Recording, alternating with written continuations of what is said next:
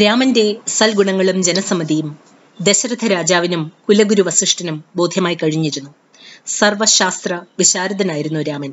കിടയറ്റ രാജ്യതന്ത്രജ്ഞൻ ശക്തിശാലി ധീരൻ യുദ്ധവിദ്യയിലും അസ്ത്രപ്രയോഗത്തിലും അദ്വിതീയൻ സകല ഗുണസമ്പന്നൻ സൗമ്യൻ രഘുവംശ തിലകൻ രാമൻ കോസല രാജാവ് ആയി കഴിഞ്ഞിരുന്നില്ല.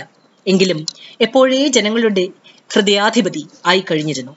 ദശരഥന് രാജ്യഭാരം എത്രയും വേഗം രാമനെ ഏൽപ്പിക്കണം എന്ന ആഗ്രഹമായി അതിനായി തൊട്ടടുത്ത നാളായ പൂയം നാളിൽ മുഹൂർത്തം കുറിക്കുകയും ചെയ്തു. ഭരതനും ശത്രുഘ്നനും അയോധ്യയിലില്ല എന്ന ഒരു കുറവേയുള്ളൂ അത് സാരമില്ല.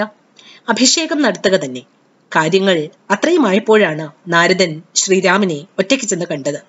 എന്തിനാണ് ചെന്നത്? യാതൊരു കാരണവശാലും പട്ടാഭിഷേകം നടക്കരുത് എന്ന് രാമനോട് പറയാൻ. നടന്നാൽ എന്താണ്? ശ്രീരാമൻ രാജ്യഭാരം ഏറ്റെടുക്കും. കാനനവാസം ഉണ്ടാവില്ല. രാവണവധം നടത്തുകയില്ല. അവതാര ഉദ്ദേശം നടക്കാതെ വരും. അത് ഓർമ്മിപ്പിക്കാൻ വന്നതാണ്. ബ്രഹ്മാവാണ് പറഞ്ഞയച്ചത്. പട്ടാഭിഷേകം നടക്കുകയില്ല എന്ന് രാമൻ ഉറപ്പ് നൽകി. ഒന്നും മറന്നിട്ടില്ല എന്ന് നാരദനെ സമാശ്വസിപ്പിക്കുകയും ചെയ്തു. ഇതൊന്നും അറിയാതെ ശ്രീരാമ പട്ടാഭിഷേകത്തിനുള്ള ഒരുക്കങ്ങൾ ധൃതി ധൃതിയായി അയോധ്യയിൽ നടക്കുകയായിരുന്നു. കുലഗുരുവായ വസിഷ്ഠന്റെ നിർദ്ദേശപ്രകാരമാണ് ഒരുക്കങ്ങൾ നടന്നിരുന്നത്. അതിന് മേൽനോട്ടം വഹിച്ചതോ സുമന്ത്രരും. എന്തൊക്കെയാണ് ഒരുക്കങ്ങൾ? സൂര്യവംശിയാണ് രാമൻ. സൂര്യവംശത്തിലെ ഒരു യുവരാജാവിനും ലഭിക്കാത്ത മോടിയോടെയും ധാടിയോടെയും ആവണം ശ്രീരാമ പട്ടാഭിഷേകമെന്ന് ദശരഥൻ കൽപ്പിച്ചു. ഔഷധികൾ പൂജാദ്രവ്യങ്ങൾ സ്വർണം രത്നം വെള്ളി കൊണ്ടുള്ള ഹാരങ്ങൾ ഹോമാഗ്നിയിലേക്കുള്ള നെയ്യ് തേൻ മലർ കോടിവസ്ത്രങ്ങൾ പള്ളിത്തേര് സർവവിധ ആയുധങ്ങൾ എന്നിവ ഒരു വശത്ത്. ചതുരംഗപ്പട ലക്ഷണമൊത്ത കൊമ്പനാന വെഞ്ചാമരങ്ങൾ വെൺകൊറ്റക്കുടകൾ ധ്വജദണ്ഡ് തേച്ചുമിനുക്കി വെട്ടിത്തിളങ്ങുന്ന നൂറ് തങ്കക്കുടങ്ങൾ പുലിത്തോൽ കൊമ്പിൽ സ്വർണം പിടിപ്പിച്ച കാള എന്നിവ മറുവശത്തും. അയോധ്യയിലെ തെരുവുകളിൽ തോരണങ്ങൾ ചന്ദനമാല്യങ്ങൾ എന്നിവ തൂങ്ങി. രാമന്റെ പട്ടാഭിഷേക വാർത്ത അയോധ്യയെങ്ങും പരന്നു. അയോധ്യാവാസികൾ കേട്ട മാത്രയിൽ ആനന്ദ തുന്തിൽ ആനന്ദാതിരേകത്തിൽ നൃത്തം ചവിട്ടി. അത്രയ്ക്കാണ് രാമനോടുള്ള സ്നേഹം.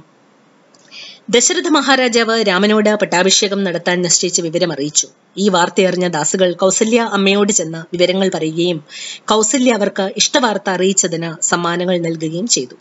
രാജസദസ്സിൽ നിന്ന് രാമൻ പിതാവിന്റെ ആജ്ഞയനുസരിച്ച് തേരിലേറി സ്വന്തം കൊട്ടാരമുറിയിലേക്ക് പോയി. ദശരഥൻ വിശ്രമിക്കാനായി കൊട്ടാരത്തിലേക്ക് പോയി. കിടന്നൊന്ന് മയങ്ങി. മയങ്ങത്തിൽ കണ്ടത് അത്രയും ദുസ്വപ്നങ്ങൾ. ആകാശത്ത് നിന്ന് ഇടിമിന്നൽ ചീറിപ്പാഞ്ഞ് ഭൂമിയെ പിളരുന്നതായി കണ്ടു. ചൊവ്വയും രാഹുവും സൂര്യന്റെ പിൻബലത്തോടെ സ്വന്തം നാളിനെ തീണ്ടിയതായും കണ്ടു. മഹാരാജാവിന്റെ മനസ്സ് ചഞ്ചലമായി. അദ്ദേഹം രാമനെ വീണ്ടും വിളിപ്പിച്ചു. എന്നിട്ട് രാമനോട് പറഞ്ഞു പിറ്റേ ദിവസം പട്ടാഭിഷേകമായതിനാൽ വധുവായ സീതയോടുകൂടി ദർഭപ്പുല്ല് വിരിച്ച കട്ടിലിൽ ഉപവാസം അനുഷ്ഠിക്കണം.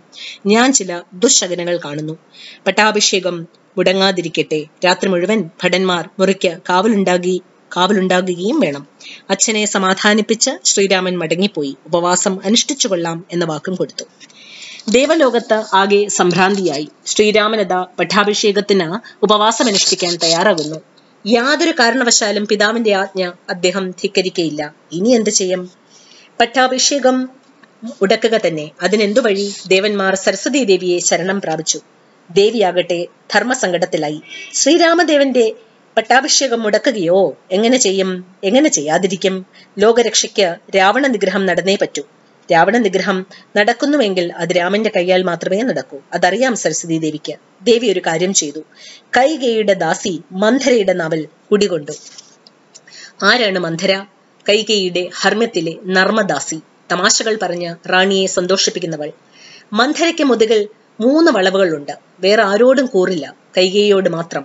റാണിക്കും അറിയാമത് രാമന്റെ പട്ടാഭിഷേക വൃത്താന്തം അറിയിക്കാൻ ചെന്ന മന്ധരയുടെ നാവിൽ കയറിയിരുന്ന സരസ്വതി ദേവി ഇപ്രകാരം പറയിച്ചു.